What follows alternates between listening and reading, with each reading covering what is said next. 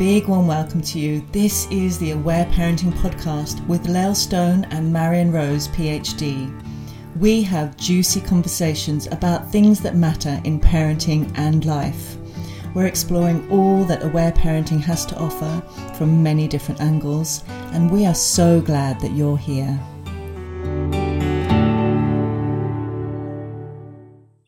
Hello, and a big warm welcome to you. This is Marion Rose. And I'm Lael Stone.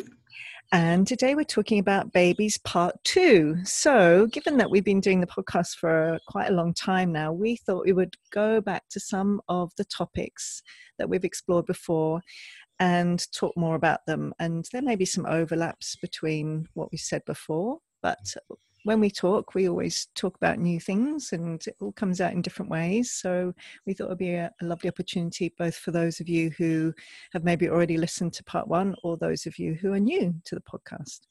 Yes, and we've had lots of new people come on board or followers recently. So we thought, because it does all start with little bubbers, why don't we start there and um, and revisit a little bit around some of the philosophies around aware parenting and our experiences, and hopefully some gems in there for people to listen to. So it's nice to be back at the beginning of 2021.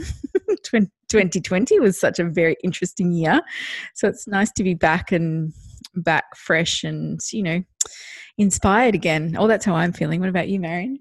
I am. I am. I'm curious about what 2021 has in whole uh, has in store for us aren't you? Mm. yes yes. Yeah, yeah. i'm so putting like, out yeah. i was going to say i'm putting out my energy. It's going to be a year of flow and greatness and all the things. That's where I'm going from. No matter what happens, I'm open for that. Yay. Mm. I love that. And I would love to also welcome anyone and everyone who's listening lifetime. So if you are in January 2021, whilst you're listening, welcome back. Sending you love, however your festive season was. Uh, if you're if you're in Australia, you might be in the holiday mode still. If you're in other places in the world, there's so much going on, isn't there? Everyone experiencing so many different things. So, sending, as always, the basis and foundation of our work. And aware mm-hmm. parenting really is about compassion and empathy and connection. So, we're both sending you so much love to start mm. with. Yes, yes. So I think it's apt that we're starting a new year. We'll start right with babies again because aware parenting, you know, can well it's it's not just for parenting it's we're living really on many levels. We often talk about this these the philosophies or the elements of listening and compassion and holding space and all the gorgeous stuff. Is not just with our babies or our toddlers or our school kids or our teens it's with our partners as well it's with our friends. It, it you know it, it, it traverses all elements of being in relationship i think. So it feels nice to start back with our babies again Yes, mm. and I was thinking too, even if you're if you have a child or children who are not babies anymore, it can also be helpful to actually understand um, what aware parenting, uh, how aware parenting sees babies really, because sometimes we can actually, when we revisit the way we perceived what was going on, and we can sometimes then understand things in a different way, which have an impact in the here and now that didn't come mm. out very clearly in no. fact i wondered if you wanted to say something about that like because we were going to you were going to talk about coming to aware parenting a little bit later when you when you looked back on mm. your first two children's when mm. they were mm. babies and you understood mm. things was that what, what, happened was it when you did you go oh that was what was going oh, on or yes. did you things like that that happened completely i mean you can go back and listen to our stories right at the beginning but for those yeah look i didn't come to aware parenting to my oldest son was seven nearly eight and um and my middle daughter was four and so i came to aware parenting when my beautiful third child was a bubba mainly because we'd had a huge traumatic experience and I was looking for something to help her body and to help me heal and that's when I came across uh, across Aletha Solter's book The Aware Baby and literally reading that book was like oh my god this makes sense about everything from how I was responding to my kids, why my children were behaving the way they did. And, you know, I, my first two babies, you know, I was really, I guess, an attachment parent. So I used to wear them on my body lots and breastfeed lots and co-sleep and all the gorgeous beautiful stuff. But they were pretty unsettled babies. They didn't sleep very much at all. They breastfed constantly they were really fat, chubby babies.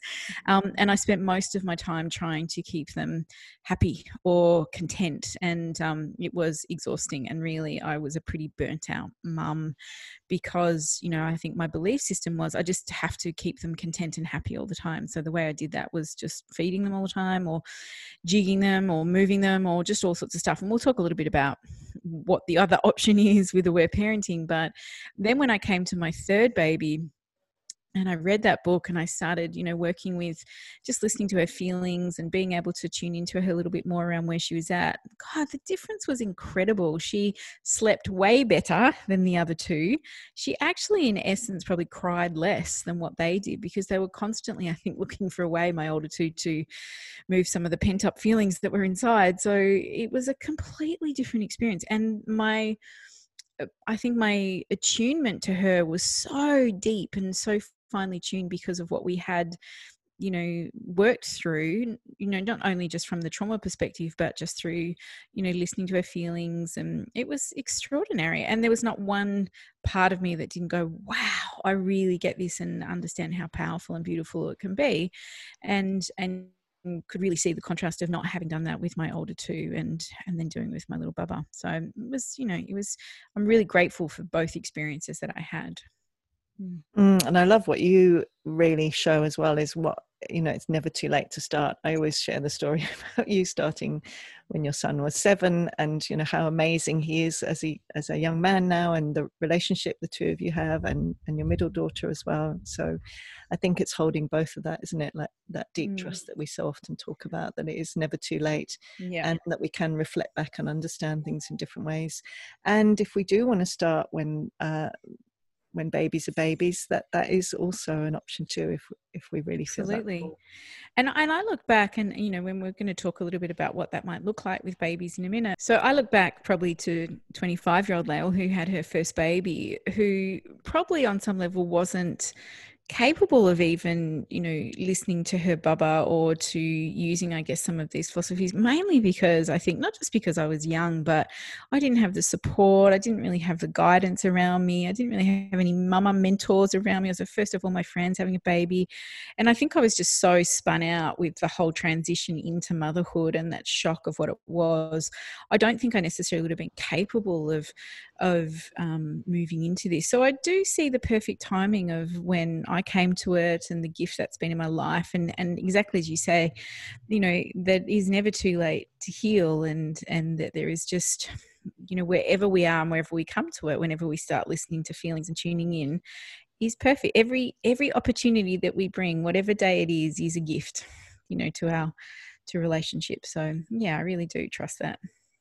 Yeah, and I think that's the thing, isn't it? Having compassion. And I know lots of people too who come across these ideas when their baby is a baby, but they either uh, uh like want to throw the book across the room or just go, I resonate, but I'm just not going to, I, I, don't, I don't have the capacity to do that. So I think it's really, if you can, holding compassion for yourself when however you feel around this and to be aware that it's really normal and natural to have big reactions or big or small feelings when you hear this kind of information because it is it's very new and most of us as babies didn't not only didn't get our feelings listened to but may have had some kind of experience of being left alone whilst we cried or you know all kinds of things that happened to us as babies that can also show up when we think about uh, babies actually having feelings to be expressed, not only mm. feelings that are indicating needs. Mm. So I would also like to preface this that you know you're talking about beautiful um, attachment needs of babies. So really holding in mind that aware parenting is a form of attachment parenting so it really always talks about doing whatever we can to meet a baby's needs for closeness for you know attuned prompt responsiveness um, as much as possible you know carrying them and again that's going to be different for every person and how resourced they are but if you do love uh, baby wearing or co-sleeping those are really uh, you know this is all part of that philosophy but also there are many ways of practicing aware parenting with babies i know mm-hmm. people who've um, many parents who don't co-sleep many parents who do so this isn't like a there there aren't hard and fast rules about how you practice this approach it's really about understanding the philosophy and understanding the needs of babies and the feelings of babies and our what we can do to respond and most of all uh, what we need to do for ourselves in order to be able to do these things. And then we'll all do it in our own way. We'll all practice it. It will look different for each family. So there is no right and wrong. I know we live in a culture that believes there is such a thing in parenting but it's more about mm. uh, i always think it's a really helpful thing to listen in when we're listening to any parenting paradigm and first of all listening and to connect in with in our bodies does this resonate with me do I feel a yes to this? And then to try out the things that, you know, so in this case, that we're parenting with babies, try it out, experiment, observe, see what your baby shows you, and then come back again. How am I feeling? What is this still resonating? It's really so much about uh, having the information out there, but actually then bring it into the relationship mm. and what we resonate with and what we observe in our babies or children. Mm. I couldn't agree with you more. And that's something that I think we both talk about a lot. It really is trusting what feels right for you as a family. You know, I, and again, I always come back to nobody knows your baby, your child better than you do. So it really is tuning into does this resonate and feel okay for me. So, yes, I absolutely second that. Do you want to start, Marion, by talking just about all your beautiful research and, you know, what you did in your study that really, I guess, has helped you understand even more around what aware parenting is, particularly with babies? Yes. So my um, you know, my first lot of years was really based on uh, wanting to understand my own experience because I was a, a, premature baby, and we, again we've talked about our own stories uh, and our own experiences. And I was in an incubator for the first five weeks of my life, and as a as a child and a teenager, I mean, of course, I didn't start to realize this until I was a teenager, the impact that it ha- had had on me. So I went off and I did a degree in psychology. I really wanted to understand, like, why am I the way I am and how has this impacted me? And I really got into developmental psychology and uh, did a PhD on postnatal depression and the relationship between mothers and babies. Uh, and at the same time, I trained as a psychotherapist because I wanted to dive in deep. And I really, again, uh, focused a lot on what is it, what are the developmental needs of a baby, what what is happening psychologically in those first few years, uh, how are we impacted by our time uh, in the womb and our birth and our early experiences, especially those first three or four years. And for my PhD, what I did was uh, actually going to the hospital, the um, maternity ward, and chatting to loads and loads of mums. So this is me as a like a, how old was I? 20, 22, 23, 24. It was so amazing, such a wonderful experience. And then going and interviewing them and going to their homes and videoing them with their babies. And then uh, going back into the, um, you know, like the I don't know what it was called, the lab, wherever I was, and watching hundreds and hundreds, if not thousands, of hours of the mothers and babies interacting and slowing it right down to millisecond by millisecond. So um, I think what that gave me, along with uh, when I was at Cambridge, when I was where I was doing my PhD, there was a little bookshop. I always remember this experience of going this little old bookshop, you know, those little dusty old, musty old bookshops, and finding a secondhand copy of the Continuum concept. So I, what I really loved is there was this combination of um, this really academic study in a really academic environment, but then looking at, at babies and relationships, mothers and babies, and then reading this book about the continuum concept, starting to understand more indigenous cultures and what we would have experienced, you know, before colonization, and starting to bring all of these things together. And um, it really helped me understand my own experience as a baby and I was also training and then working as a psychotherapist. So I had uh, I often tell the story. I had 10 years of therapy before becoming a mum. And I really needed that. You know, as you say, you know, you're at 25. If I had become a mum at 25, there was no way I could have done what I did at 33. You know, it's just, it's just would not have been possible. Um, and despite the 10 years of therapy and the you know all that expertise in observing babies cues and understanding mothers and babies and all you know i'd spent so much i'd done other trainings as well you know i did so much it was still a really really massive thing you know for the first three months with lana i did all the attachment stuff from you know we had a beautiful birth because i'd done you know it, it, that was all gorgeous. But to actually think that she might have some feelings to express no know, we had this beautiful birth and, you know, I've done all this stuff. And yes, I know I read The Aware Baby when I was pregnant. I know it resonated with all the research and all the therapy and all the things. But I'm sure my daughter does not have any feelings because I'm just doing everything. That was kind of where I was coming from. So I think that really what why I like to share that story is the hugeness of what we are doing if we actually do start to think about listening to babies' feelings you know that with all that that i had as a as a backdrop i was very resourced. All those years of therapy i felt really emotionally resourced because i'd been listened to a lot uh, and still it was a really really big thing. So i'm always in awe of anyone who kind of comes in you know, without having done all that stuff and goes, yeah, I'm going to come, I'm going to listen to my baby's feelings. I'm going to differentiate between when they're crying to meet a need for hunger or for closeness, all the wonderful things they do, and when they're actually crying to tell me about their birth experience or the, the big day out. You know, for babies, there's so much overwhelm and overstimulation, even if we're not doing very much because it's so new for them. So I'm always in awe of, of anyone, anyone who um, has a go at this really because it's a massive thing. it's so easy isn't it? And I, I love, um, oh, I love, I love hearing that story again and again. And I just so love all the research and work you did to get to where you are. You know, I love that that you know for people definitely who really value you know research and study as well because it's really important. I love the science and the understanding that you've brought to to this piece whereas i come from the oh i kind of felt good let's give it a go. And anybody That's who's been listening do things isn't it? It's like, oh, i'm going to build a school. Oh, anyone who's been listening to us for a while will know that marion does the research and the study and i just go oh yeah let's try let's try this. Which is so funny isn't it?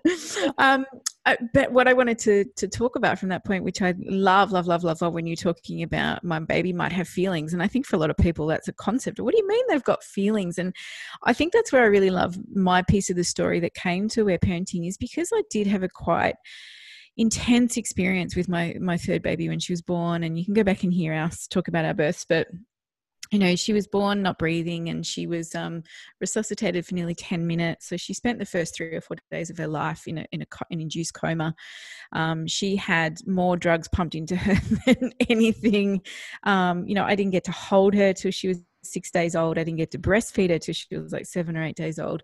She was surrounded by machines and really was trying to keep her alive, really. Um, and so when I finally, you know, was able to take her home and having had two babies before, I could see the difference in her body. She was really rigid. She would do this kind of thing with her hands where she would just kind of flex and open and close her hands. Like you could see, it was clear to see the stress in her little body. And why wouldn't she have stress, right? When we're babies, we're hardwired for skin on skin, quiet, for all that beautiful oxytocin bonding, for all that gorgeous stuff that we know is super, super important. And for my little Baba, she didn't get any of that, and neither did I.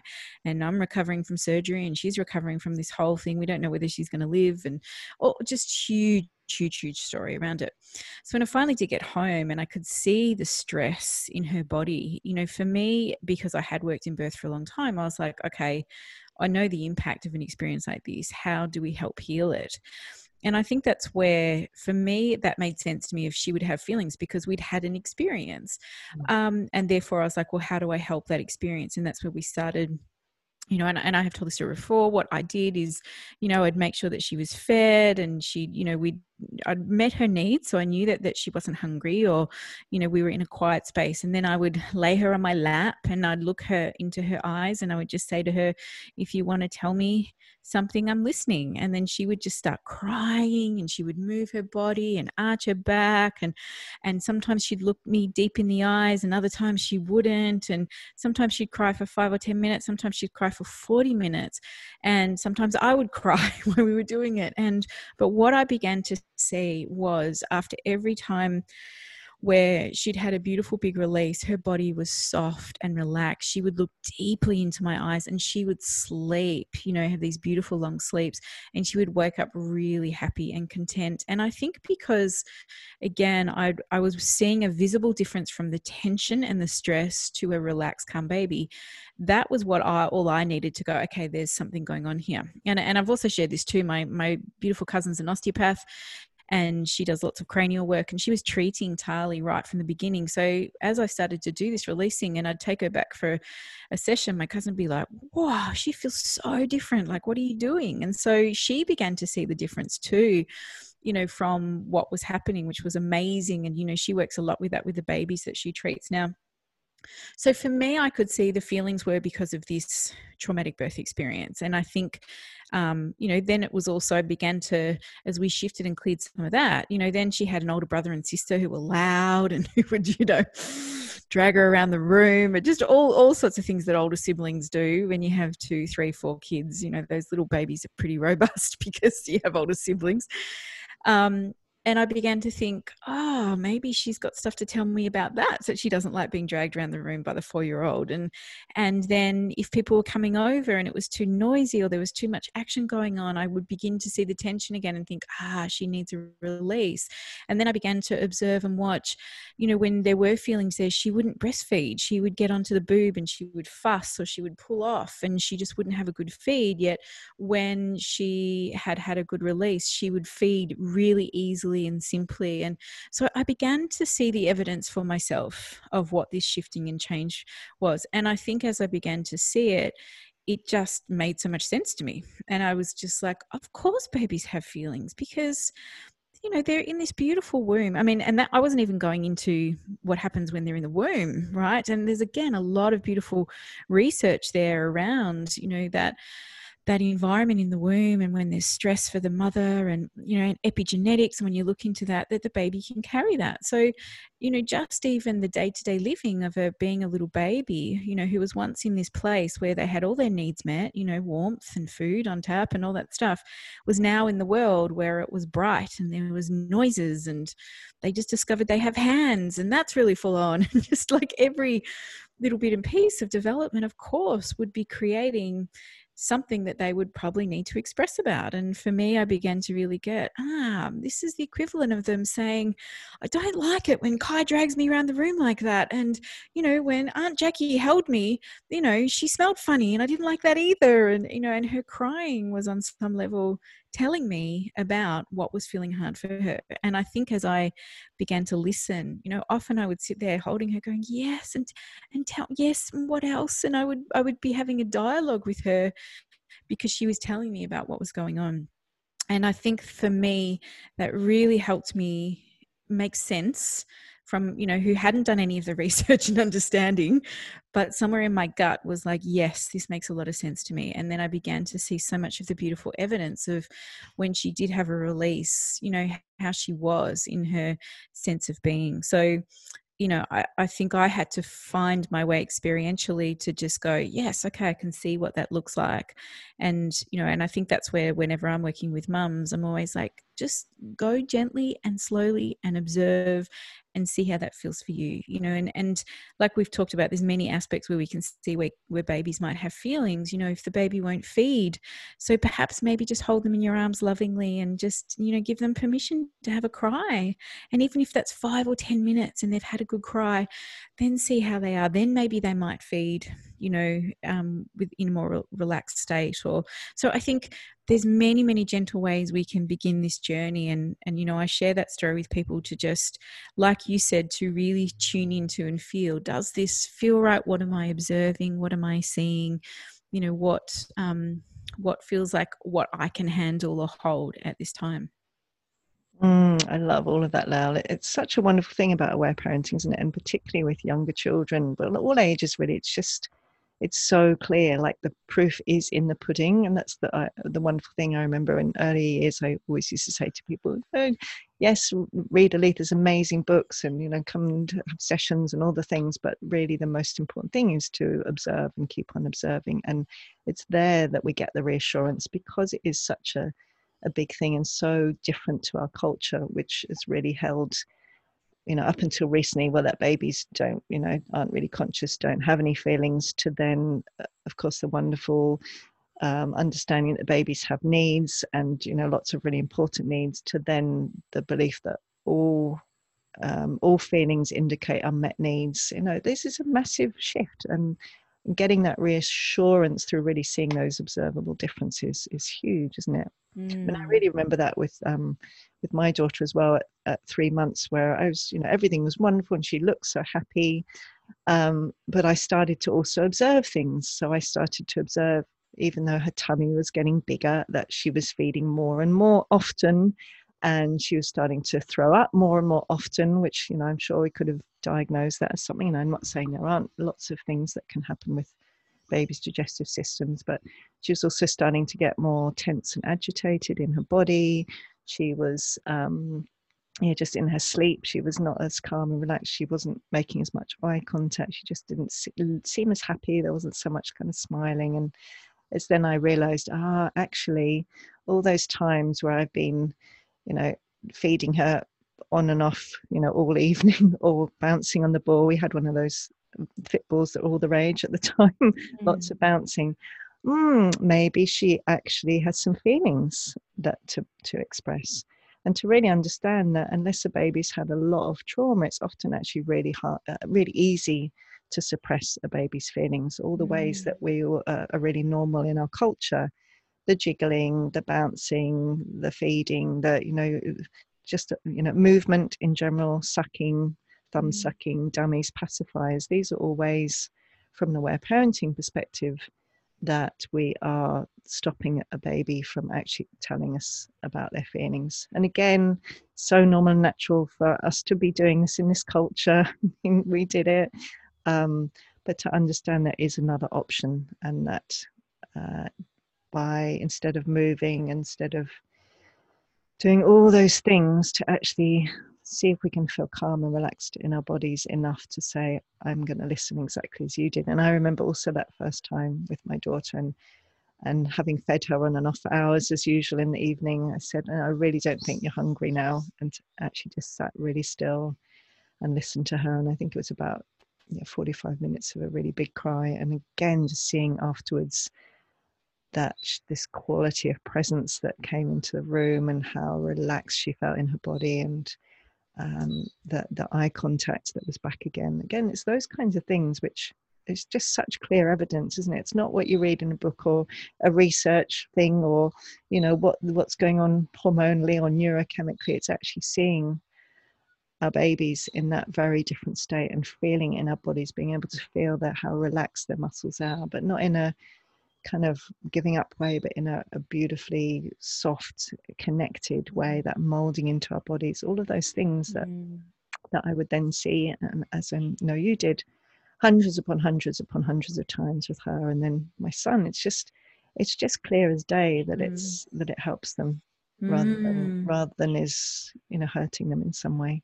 Mm, and I used to use um, the example when I was teaching calm birth because I taught calm birth for a long time. And when we talk about babies, I used to talk about, you know, imagine if you've, you know, you've had a hard day and it's been a bit stressful and all those kind of things, and you come home and you go to talk to your partner and say, "Oh God, this happened and that happened," and and your partner starts jigging you up and down, or they start waving something in your face, or they start trying to shove something in your mouth while while you're talking you'd be like hey stop i'm just trying to speak right? And and a lot of um, my clients would laugh and go yeah that kind of makes sense.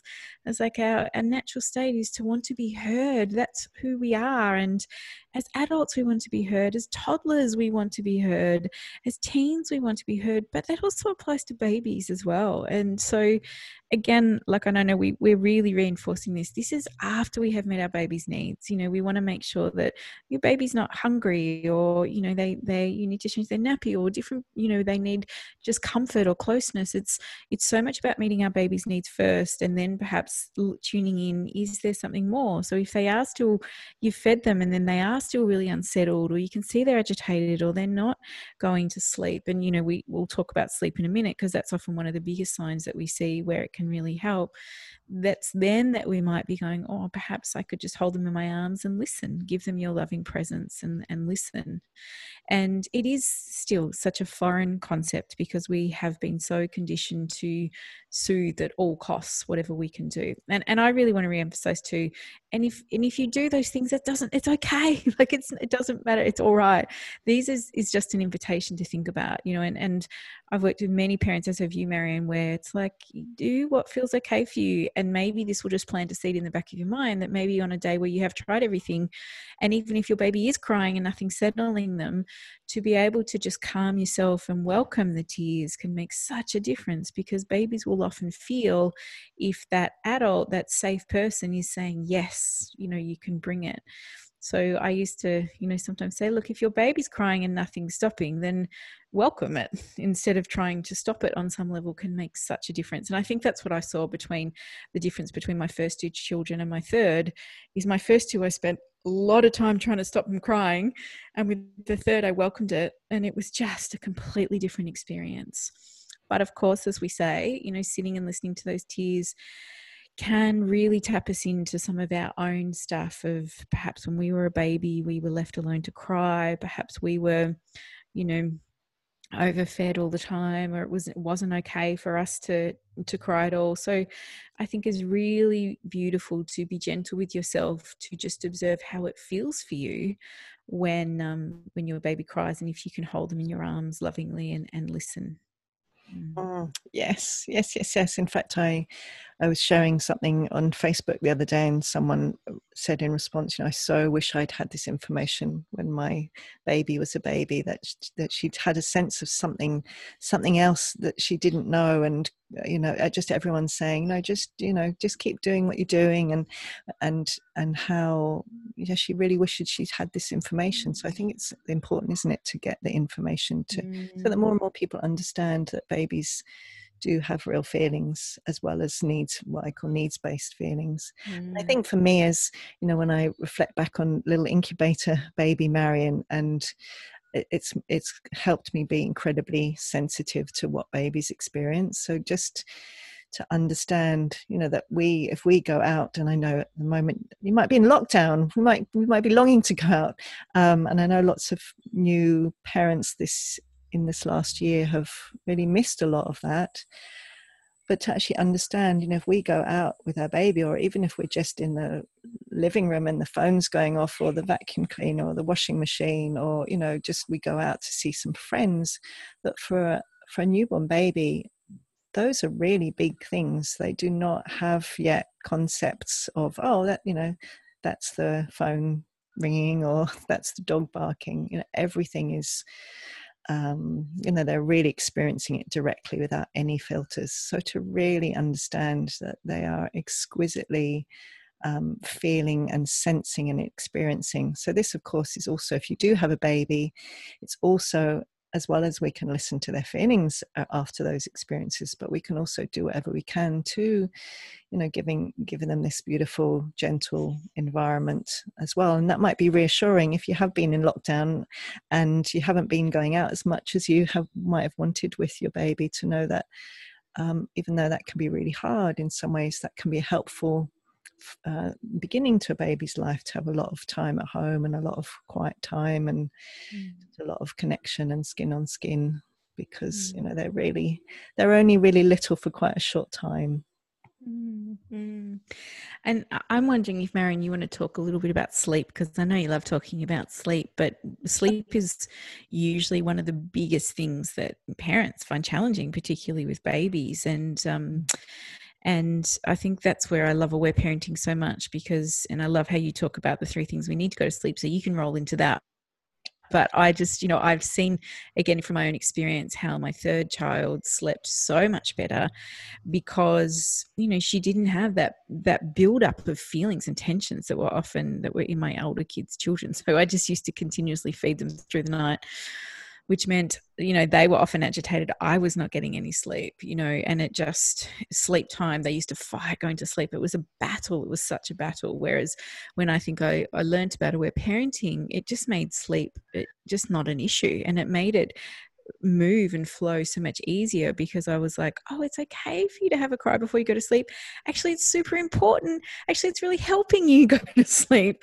And so, therefore, I welcomed it. And, and both my husband would go, oh, she's tired. I think she needs a, a good release before she goes to sleep. And one of us would just take her into the room and hold her gently and look her in the eyes and go, go for it, baby. Tell us all about it. And she'd have a big cry. And then she'd just move into the deep you know restful sleep and the times where she didn't it was really clear to see that the difference sometimes so do you want to do you want to talk about that I would love to. And I also want to say again to really say we're always talking about, when we're talking about babies crying, we're always talking about them crying with us in our loving arms, especially, you know, when they're little, I mean, when they become toddlers, they always need our presence. They may not always be being held, but we're there with them and we're offering that.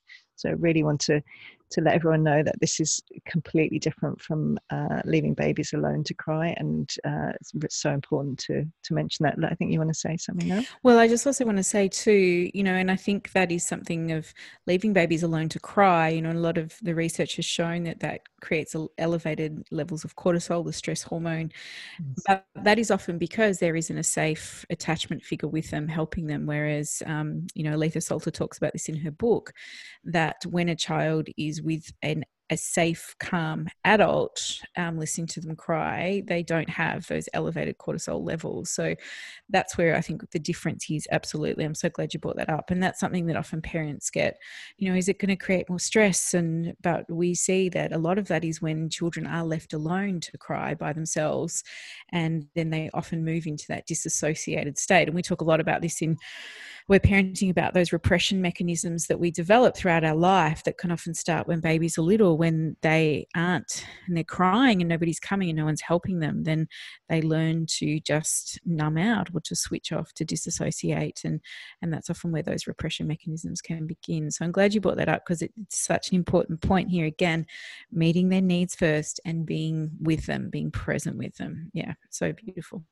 And okay, I, sorry, I also do you want to say if you have done control crying or cry out or whatever the different terms are nowadays, that it's also you can also help your baby or child with uh, the feelings that they will have around that. So again, this is not about we invite you to put down the guilt sticks. This is actually knowing that whatever your baby or child has experienced, that understanding these principles, doing our, our own inner work and uh, you know, we can actually help them heal from whatever they've experienced. That's the amazing thing about this. And I think that's what, you know, when I was Googling um, parenting whilst I was pregnant with my daughter, and I wanted to find something that would fit with all the research and all the pre and perinatal psychology to actually realize that we don't need to wait until we're teens or adults to to go into therapy or to do the, one of the amazing healing uh, modalities that are around now whether we can support our children right from birth to heal exactly as you experienced with your daughter to heal from not only big traumas like birth trauma but just day-to-day experiences that are you know it's overwhelming that you know life in modern culture is overwhelming and you know every day most babies will have some new feelings to express. Most small children will have feelings, and I think that's what I love about you and I, Lael, is that that deep love and welcoming of these kinds of feelings. I call them feelings, feelings, rather than you know loving needs-based feelings. But of course, our aim with the needs-based feeling is to promptly meet the need as soon as possible. But to know that there are all these other feelings that are not needs-based feelings, and if we try to uh, exactly as you were saying, you know, if we try to always, um, if we're interpreting all feelings as needs based feelings, then we're going to think that whenever my baby's crying, there is something wrong. And I think that's what creates so much fear and worry and anxiety in parents rather than understanding that there are these feelings, feelings that really need to be expressed and heard and that make a huge difference to our babies when they're getting to express them exactly as you've shared. Mm. So important, isn't it? Mm. Yeah, I agree totally. And part of this is learning to to feel into what that is. Like this is, and it is a journey. And, and we say this always with aware parenting. This is often the first generation of aware parenting. It's very rare that we come across an adult who was raised with this level of listening and holding. Most of us were either shut down or we were, you know, all the different ways that we talk about of of stopping us feeling stuff. So of course this is going to feel confronting on some level and it feels challenging and and and that's where I always, you know, we both say this go so gently, just be curious, just observe for a bit, maybe try it for five minutes, see how you feel. If it doesn't feel okay, then that's okay. And like, just it is so much about going super gently with ourselves and then, you know, tuning into our babies. I mean, I must say too, oh, we're going to come back to sleep in a minute because I'm wondering if people are sitting there going, hey, I'm going back to the sleep bit. we will. sleep bit. Um, but I must say, um, from doing this with with Tali, my my youngest, from when she was a baby, what I found is the more I listened to her feelings again after meeting her needs and then listened to her feelings, the more deeply attuned I felt to her. Mm. It was like I could almost feel exactly what she was maybe, you know, releasing about. There was a different attunement that I felt, and it felt like the greatest level of intimacy that I could have with another human, which is what it is like. And we would notice as adults when somebody sits with us and they cry and they share their vulnerabilities and you hold that space for them. That is intimacy, that is deep intimacy. And whether we do that with our partner, with a friend, with a child, but with a baby as well, it is just such a deep imprint of trust and holding. And I think that's what I experienced with Tali that made me go, oh this this is this is what this magic is about. And then from there i went okay i've got a bit of catch up to do with my older kids. And so then you know i started listening to their feelings at what age they were. And again i found as we've shared it was never too late because we just started from there. And, and I've shared this before. There was a bit of a backlog of feelings, so there was a lot of a lot of anger and tears that came out for a while there. But I began to see and give them permission to just work through. I'm on board, guys. So whatever you want to bring, bring to the party, and they would, and we worked through lots and lots of stuff. But I think coming back to us as humans, you know, one of the most incredible um, what's the word? Um, not opportunities, but one of the most beautiful gifts that we can receive is to hold space for somebody's vulnerabilities and somebody's feelings. And I felt like that as a mother, that when I'd be like, tell me all about it, and I'm here, that it just brought this incredible connection and intimacy that was just used to blow me away, it was amazing.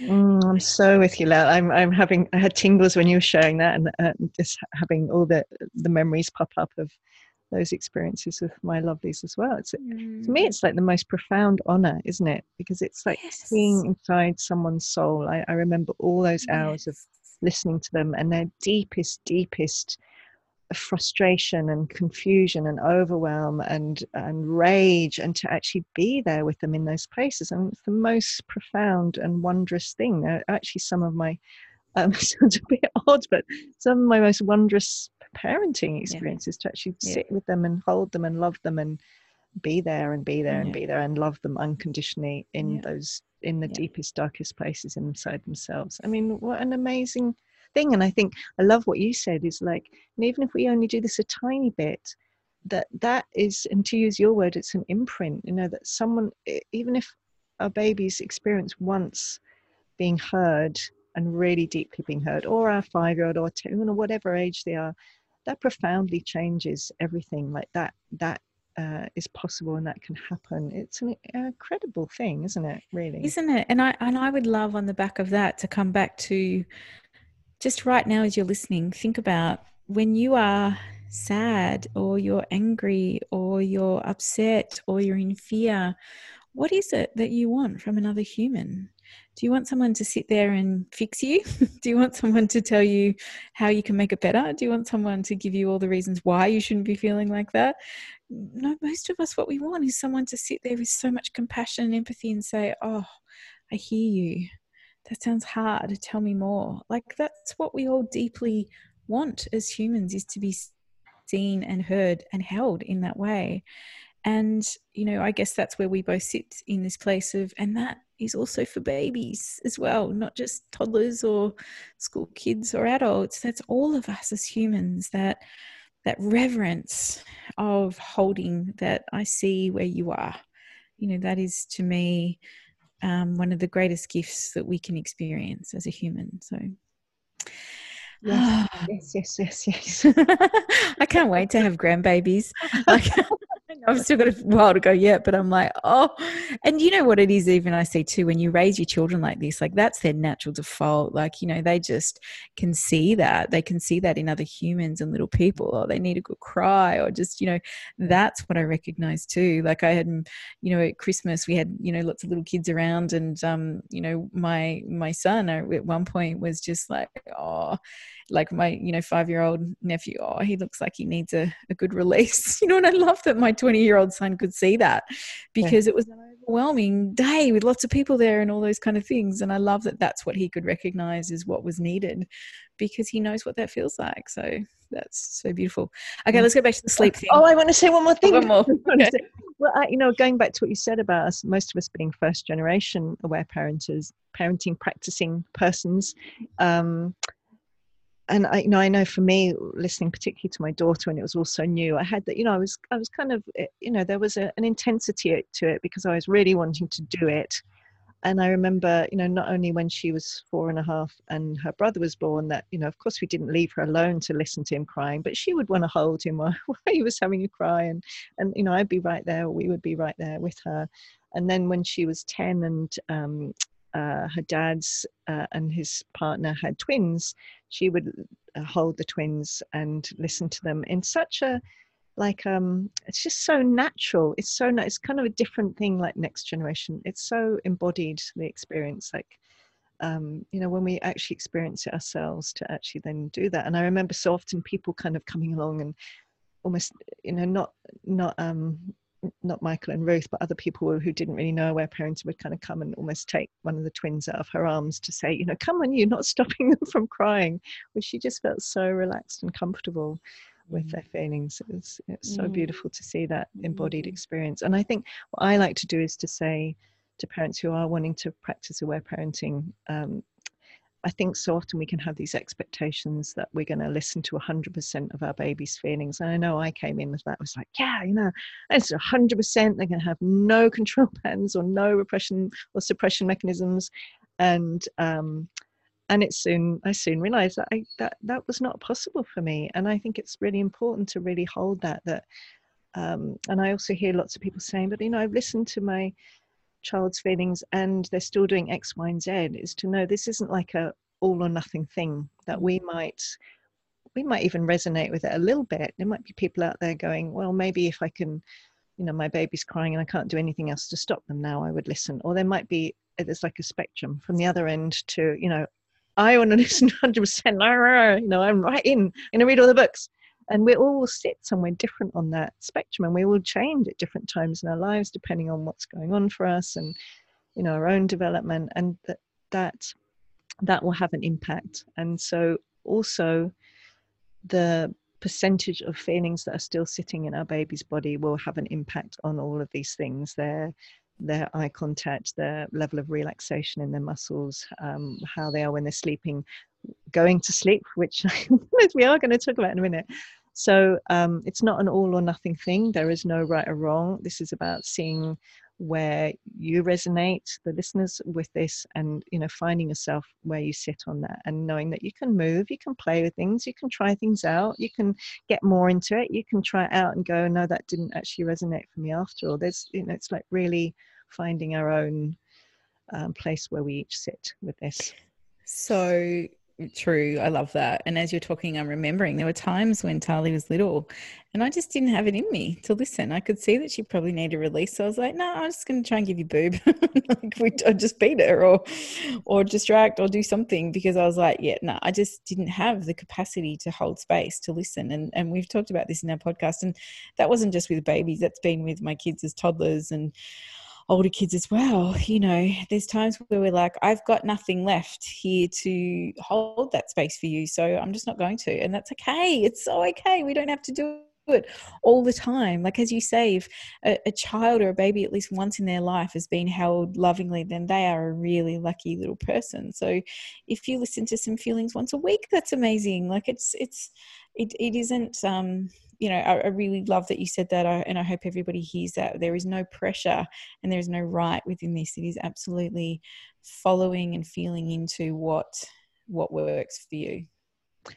Yeah, and I would love to add to that, Lael, I think it can also be really helpful to hold in mind, even if we understand that our baby has feelings and we don't have capacity to listen.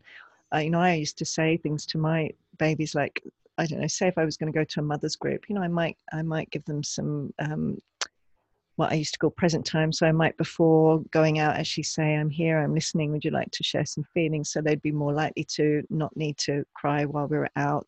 But if, if I was in a mother's group and I really wanted to hang out there and, and be able to hear, I would just, you know, whisper, sweet, I know you need to cry, but I'm going to feed you now and I'm, I'm going to listen later. You know, I think – there's Mm. something about even just mirroring accurately or even sometimes accurately that to their ba- to our babies that we know they're upset but we're going to feed them or jiggle them or put them in the stroller or the carrier or the car whatever it is that we might do to to help them bypass those feelings I, I believe that they get when we get them. And i think actually just understanding this and we've talked about this before too in terms of control patterns you know that if our baby is sucking their thumb or um, you know even that we know that those are feelings sitting in there and we understand that that makes a difference for them i believe so it's not Mm. it's not all about the listening it's actually about understanding them and having that felt sense that we understand them and them really uh, feeling that Mm, mm, I love that. I love that.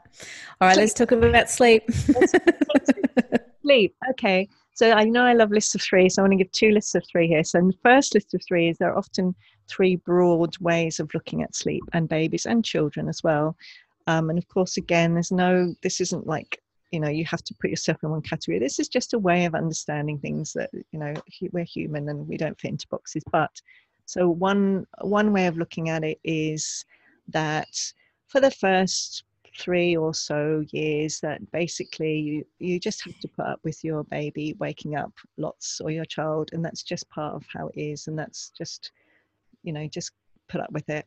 Or the the kind of more other approach would be to help um, babies to find ways of sleeping through the night with something else. So that may be with a, a dummy or a pacifier maybe through controlled crying and cry out, but it's finding some way of them sleeping earlier through the night with something else. So those are kind of two of the broad ranges. And again, it's not hard or fast rules or categories. And then there's this third way. So aware parenting is the third way. So it's the understanding that babies can be securely attached, so we can meet their attachment needs and they can actually sleep and sleep in a settled way and actually sleep um, you know, without waking up a lot and not a lot of times, you know, from from about six to nine months onwards, that that is there is another way of understanding what's happening there.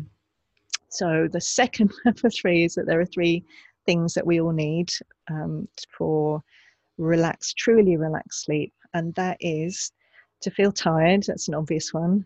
To feel connected and to feel relaxed. So if we think about that for babies, the the first one is like obvious. Most people will go, you know, you see a baby crying, or they're rubbing their eyes, or they get that little red look around their eyes. So we're we're watching for their tired cues. The the second thing is that they feel connected. So again, this means that even if you are not co-sleeping, that you that we provide that sense of connection um, before they go to sleep and whilst they're going to sleep. That it's it's um, if you think about it in terms of our long history as human beings, it's only very recently that we lived in ha- we live in houses, and you know it's quite normal for babies to have nurseries. Before that, um, you know, we we all lived in clans, and if there was a, a baby on its own at night, that was really not safe. That's not a safe thing. Um, you know, are cave bears and things around, so it's really I think an intrinsic need for babies to want to feel that closeness while they're going to sleep. It's like there it signals to their body that it's safe to go into that unconscious state because they are being protected. Um, and the third thing is to feel relaxed. Now, what that often means in most other paradigms is that we think we need to do stuff to help our babies feel relaxed. So that's where all the rocking and the jiggling and the feeding and the, all the stuff, the bouncing on the ball that we that we did a million times in those first three months. We think we need to do stuff to them to make them feel relaxed, rather than really trusting that babies are incredibly wise beings and they have these innate um, capacities, these uh, ways to feel relaxed, these relaxation mechanisms um, inbuilt within them, which means that. Um, of course, we may want to do things. We may want to create a, you know a quieter environment or a, a, darker room all of those kinds of things but if we are if we're observing our baby is tired and we're holding them and you know we've done those things and our baby's still not going to sleep it usually means that they're not actually feeling relaxed enough And so the option is if we are feeling resourced and we understand that babies have real feelings, instead of the jiggling and the rocking and the feeding and all the million other one things we can do is actually to get really still and calm in ourselves. And exactly as we've talked about this whole podcast and actually say i'm here i'm listening. You know would you like to tell me how you're feeling? And to actually support them. And what will often happen with babies is that the feelings will start off maybe a little bit quieter and they maybe get really intense. And that's often where people get really worried or concerned. And of course, if you are ever concerned that there's something wrong with your baby, it's always so important to to listen to that. Don't just ignore that and go, "Oh, I'm sure they're fine." Like because if we're scared and our baby's crying, our baby will pick up that fear. So it's much better to help support us so that we get to that point that we feel confident that they're not hungry and that you know they're not in pain or any of those other things um, and what happens is when we support a baby by just that natural relaxation mechanism, which is often called the witching hour, you know, which is often shows up as, uh, you know, if we've often fed them in the evening when they seem to just want to feed more and more and more times, is actually to understand that they're trying to express these feelings. They want to let the feelings out at the end of the day. So those all those stress hormones, all the all the stress hormones that come out through tears, all the physical tension that comes out through uh, through moving their arms and their legs that, that's literally physiologically stored in their bodies gets to be released so that they then then come out the other side and they feel relaxed in their bodies. So they then have the they have the tied they have the connected and they also have the relaxed. And that is what supports then babies to be able to sleep in a restful way without being really tense, having little tense fists or moving around a lot in their sleep. You know, that they feel really relaxed in their bodies and they're able to sleep.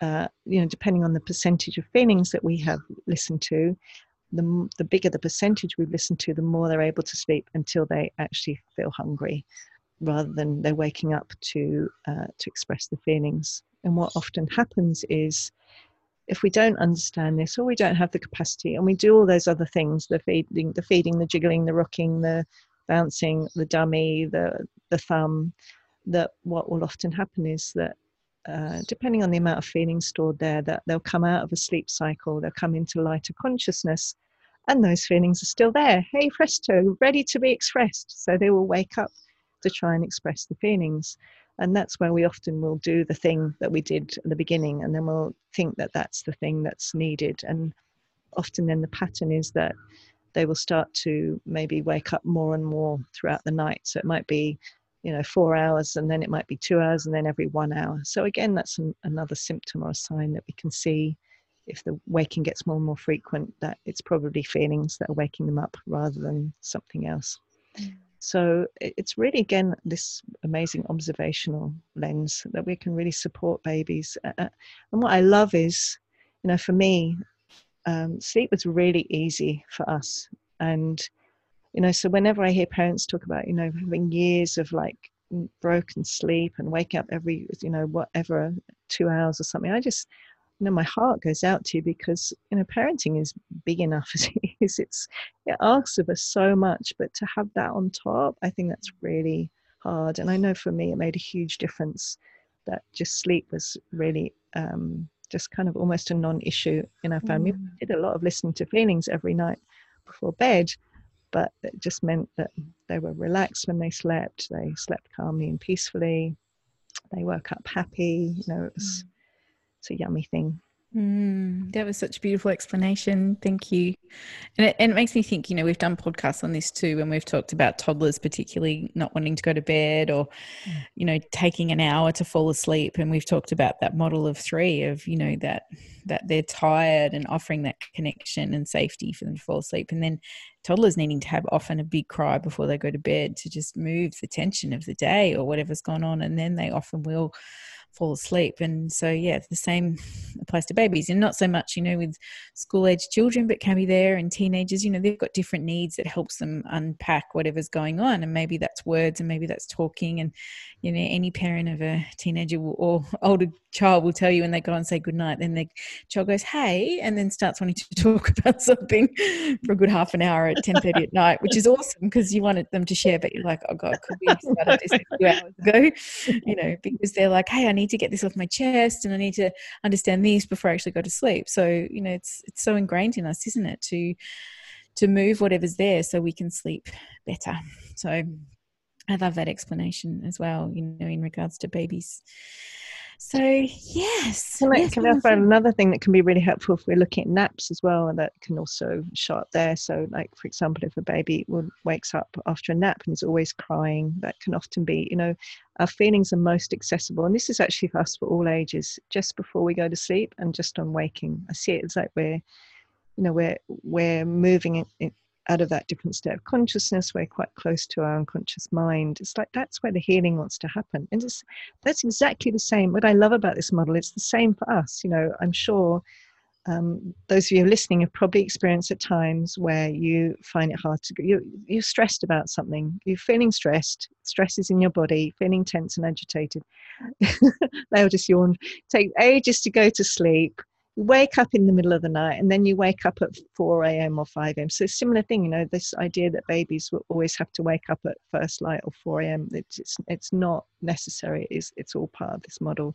It just makes sense, doesn't it, as humans, that of course, we feel tense in our bodies, sleep is like the, the most profound place where that shows up. So, the other thing that can happen is as if you start listening to feelings and it's a new thing, you might start seeing other things shifting first. And sleep, sleep can sometimes be a little bit later down the track because it, how we sleep so clearly reflects the state of our psyche, how our, how our feelings are in our body, how many feelings we have, how tense mm. or relaxed we are. It's it's almost like a deep barometer for what's actually mm. really going on for us emotionally, whether we're babies or toddlers or seven or 15 or whatever age 29 56 87 yes so true isn't it? And there's a whole industry out there on helping us sleep tablets and god knows what and really i mean that we often say that the answer to everything is we all just probably need to cry more. Exactly. have more connection when we're crying. So it's also really interesting when we think about this if any if, uh, if, if you're listening do you want to have a think? What do you do when you go to sleep. Because again, the same happens for us. You know, this tired, connected, relaxed. If we're not feeling connected, if we're feeling tired, but we're not feeling connected and we've got feelings, that's often where we'll need to read before bed or we'll need, in inverted commas, to you know watch a movie or you know look on instagram what do you what do you also do the first thing on waking those are often the things that we're doing because we're actually not getting the connection that we're needing and because we're not getting to express the feelings that are mm. bubbling up at those points in the day. Mm, yeah, beautiful point. Beautiful point. I could okay.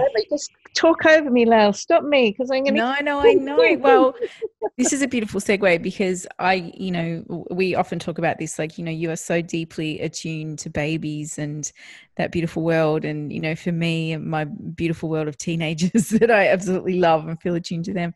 So this is so your divine wheelhouse. And, and so I'm going to say Marion has an amazing course on babies that if you're listening to this and you want to learn more or you want some support and guidance, then go and have a look on Marion's website. We'll put it in our show notes so that you can go and have a look at her course because it's um it's just such a magnificent support to understand this even more. Mm, thank you, and I'd really love to acknowledge that's that is a course with uh, my dear friend and colleague Helena Mooney, and I mm. also have a little um, having aware parenting babies Q and A vault, so it's kind of more a dip your toes in thing first, mm, then, beautiful, and then big big course after that. Yep. Awesome.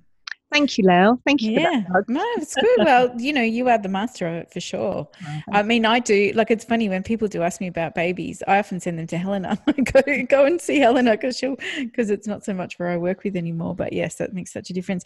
And of course, the Aware Baby book by Aletha Solter is yes. just so profound and amazing to um to read so if you can access that that can again be a wonderful support and there's lots of support groups out there you know on facebook there's lots of support groups around aware parenting that if this you know this aligns with you or you're really curious and you'd like to know more we so often need the support to do this because again we live in a culture or in a world that's like we must stop crying at all costs. And so you know I, I found that you know for me when i did start and i've shared this story doing the crying with Tali, I I said to my best friend, "You need to read this book and start doing it because I need someone to talk to." And so she did, and so we became each other's just support people around what we would see and observe and and I really see that that we need that community or others who've been there before or who we can share how this feels with it because it is such a huge leap and shift from you know where our world sits when it comes to feelings and the whole kind of behaviorism paradigm. So so really encourage you to reach out and get some support if if it does resonate with you and you would like you know to just see how that feels for you then the support of others can make such a big difference in doing it.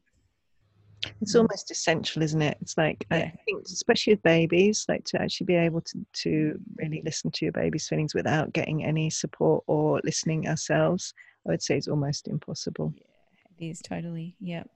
Yeah, beautiful. All right. Well, what's your what's your offering you want to offer everybody around this beautiful topic of babies?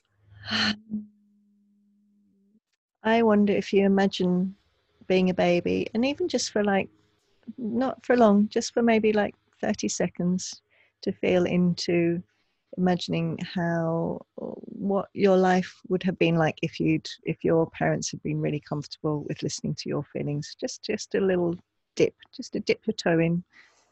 What do you think that what impact would that have had on you? Mm, that's so lovely. I was about to say just imagine if you were a baby and what what you would want if you felt upset if you'd been fed but you felt a bit agitated you know what would you want in those moments um, so I was going to say the same thing as well, is to feel that. And I guess uh, my other part to that is I just we invite everybody to have deep, deep compassion for wherever they are with their baby, with their child, toddler, whatever, wherever you are in your parenting journeys. You know, again, we always talk about all of this is an invitation, and and we don't, you know, we encourage you to just be kind and gentle to yourself no matter where you sit on the scale of where how this lands for you um, because we are all doing the best job we know how. And again coming back to that deep compassion for ourselves particularly from our own upbringings and and the world we live in you know we have to be super super kind and gentle to ourselves no matter where we sit with with this. So yeah i'm offering an invitation for more compassion for ourselves Yay, I second that one. mm, yeah, beautiful. Beautiful. Oh, what a gorgeous discussion to get back into it. So we're going to do a few more kind of part twos, aren't we, as we um as we go through this year, as well as our Q and A's and some other beautiful topics. So, you know, some of our more popular podcasts, we're going to revisit and bring some other elements to it because um, you know, I think there's lots to share around all that. So we look forward to the next one. Yay. Thank you. Thank you. Mm. Do you want to also share about your next immersion? Oh, yes. I've got an immersion starting on um, February the 15th. So, depending on when you're listening to this, and this is for um, parents who would like to explore more around their own imprints from their childhood and how that turns up in their parenting. So we're looking at it through an aware parenting lens. We're going through all the kind of basics of aware parenting with, you know, all the tools we use. But it's um you get access to me for the eight weeks. There's a beautiful workbook. It's a gorgeous group and you know, it really is allowing you to dive a bit deeper into your belief systems and stories around how you were raised and how that might turn up with your parenting. So that starts on the 15th of Feb if anybody's interested. Yay! Yay!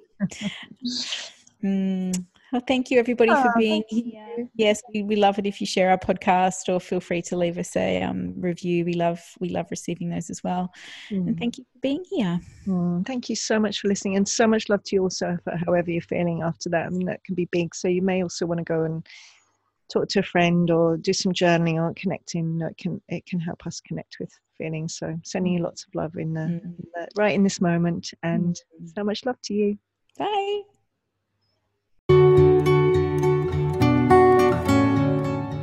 Thanks for joining us on the Aware Parenting Journey. Please follow us on Facebook and Instagram at the Aware Parenting Podcast. You can find more about Lael at www.laelstone.com.au or find Marion at www.marionrose.net. We wish you much compassion and grace on your parenting journey.